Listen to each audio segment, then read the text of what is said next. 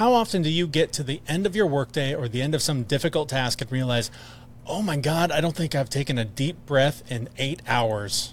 Well, for me, it's been a long, long time, but it used to happen a lot. So today, we're actually going to talk about some of the tools and techniques that help us get through the day taking those deep breaths that we so desperately need. But first, this is the Fit where together we learn to develop habits that help us live beyond our mental health struggles to create happier, healthier lives. He's Zach. He lives in the future with his anxiety.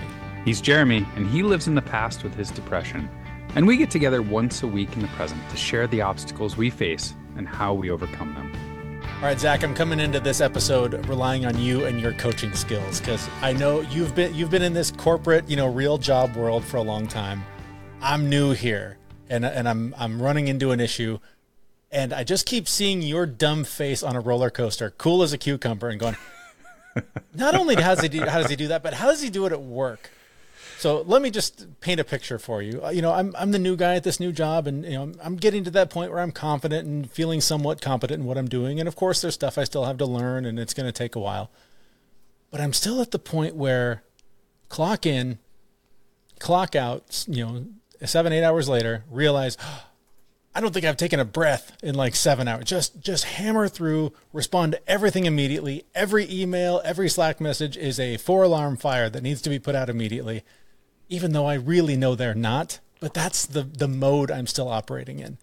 So I've been trying a few things, but I wanted to come to you because you've been doing this a long time. You you're uh, you're a big time muckety muck at your company. What do you recommend to to the newbies that come in under you? What what what tools are you using to make sure that those those uh, you know minor uh, alerts are not actually four alarm fires like my brain seems to think they are? Well, first, I'm going to have to correct you. You were absolutely right uh, when you said muckety muck. Big time. I don't know about that. I thought that's what it said on your business card. Sorry, I misread it. Might be. I might change my title to that. Big time muckety muck. It's it's got a nice ring to it.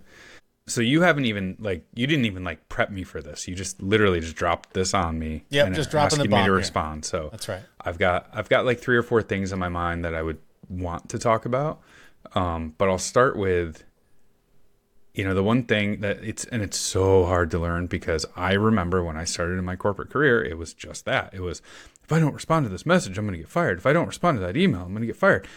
Right? Yeah. A, I would suspect you've got a boss that's understanding, realizes that you're a human being, and it takes time to get everything done. And even if you do make a mistake, like it's not the mistake that matters, it's how you respond to the mistake that matters. Right. Um, and don't make it again. I would think that in your mind, you make a big deal, make a much bigger deal over things than, say, your boss would. Sure.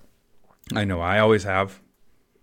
And like I feel like I'm going into a one on one with my boss and I'm about to get fired and he's like, man, shit happens. Right. Right. Meanwhile, like I was getting my resume together and like feeling like I needed to go you know. Anyway, Right. if you've got a decent boss, and from what I've heard, sounds like you do, Yep. right? He's not like that pressure's not there. That Right. pressure is all on you. You're the only one putting that pressure on you. Yes. So take it down a notch. And again, all this is easier easier said than done. Yes. The other thing that I tell myself all the time is all this work is going to be here tomorrow. Mm-hmm. Like, unless you have like something that has a specific deadline of like this has to be done today, none of it does, right. right? If you're in customer support, you want to be responsive, but not at the expense of, you know, like your family time or your own health and personal wellness. Remember, whatever level of emergency pants on fire that you've assigned to all of this stuff, you assigned it. Oh yeah. No one else did. Yeah, every time uh, an email comes in, it's basically a bear chasing me, right? Like I, I do whatever I can to get this bear to stop chasing me, so that I can sit down and relax until, of course, the next bear shows up in my inbox to to help to uh, I, attack me. I'm at a I'm at a mode now that if I get an email, that thing ain't getting answered for at least a week. wow, a week. If I get if I get a Slack message, I will respond same day. yeah, Like I do I do check my email and respond as quickly as I can, but most of my messages come in on Slack. And and that's the problem with like today's working environment. When I started a long long time ago, we maybe had like we barely even had like instant messenger. We mm-hmm. just had email and phone. right. You picked up the phone and you called if it was if it if it was an emergency, and you sent an email if there was a little bit on it. And those were the only two ways you could get a hold of somebody. That was it. Yeah. Now it's like, well, I sent you an email and then you send a Slack. Did you see the email I sent you? And then you send them a text. Did you see the Slack message about the email that I sent you? right? And keeps going and going and going and going. There, there has been a couple of cases where I've gotten a text message from my boss going, Did you see the message in that Slack channel? right? Those are the ones, yeah, you probably need to go respond to. Again, for me, like I respond to emails within a week. That's it. Yeah. Like it, I usually respond quicker than that, but a week is the timeline that I try to respond to them. Yeah. Now, the other thing I would recommend is if you're not like if you if you're just getting into this and you're all day long, you're not breathing. You've got the Apollo band, Yep. don't you? I do. Why isn't that thing on and running on Fair. calm all day long? Fair. Fair point. Fair point. Right. Got to go charge That- it up. Get it back that- on my wrist. That's that stimulates your nervous system Yep. to the same point of just breathing all day. And like I use that for presentations and things like that. But again, it's you have to remember all of these things are it's all in your head. Yeah. Like I and as a as a coach, as a mental health advocate, hearing it's all in your head is not a good answer. Yeah. But in this case, like that sense of urgency, that that priority, you are signing it yourself. So technically it is in your head. And and this we are talking in this case specifically about like the office, right? But this is stuff that I think applies beyond that. So so if you're listening to this thinking, boy, Jeremy, it sounds like you have a job. So so do the rest of us. That sucks. But these are things that I I'm think glad can- you grew up finally, Jeremy. Right. But these are things that I, I think uh, will apply to your life when it's the kids that are you know overwhelming and demanding, or your responsibilities around the house, whatever they are. So that's sort of the point of this whole conversation is to apply some of these tools that, that Zach uses and, and that I, in a better frame of mind, uh, also use.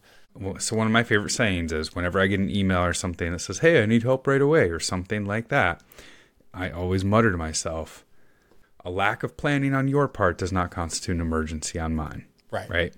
That's usually what happens. Right.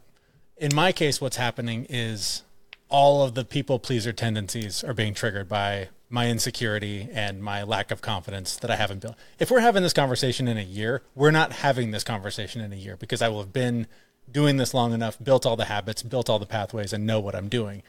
It's just that that people pleaser trigger of like I want everyone to like me. I want to prove that I'm good at this. I want to prove that this is something I can handle. And that's fair. I mean, that's that you should. You absolutely should, especially like in a career or or something that's important to you. Right. at the same time, like you got to balance it. So one of my favorite books on leadership is called The Dichotomy of Leadership. Mm. Like there is a, a level of go getter you need to put into this. But at the same time, if you set the example for you that this is how Jeremy operates and you respond within five minutes and you do this and do that, Yep. when you're with your kids or when you're doing something else and you don't respond in five minutes, people are going to be like, what the fuck? Yep. why isn't he responding? What's wrong? He's not performing to his usual level of activity, and something must be wrong, or like you know, it- Right. It's you have just to train negative. the people that you interact with to respond in the way that you want them to respond to you. Otherwise, they will just keep taking and taking and taking. well, they'll keep taking it, but at the same time, like it could turn into a negative view of you, right? Right. Whereas you've now brought yourself down to like, you know, still above average for the work that you do, right. compared to everyone else. But compared to the Jeremy that answered in five minutes when I sent him that one message, this is bullshit. Right. So you got to, again, there's a dichotomy to all of this. Yes. You need to be a go getter, but you've got to be able to say no.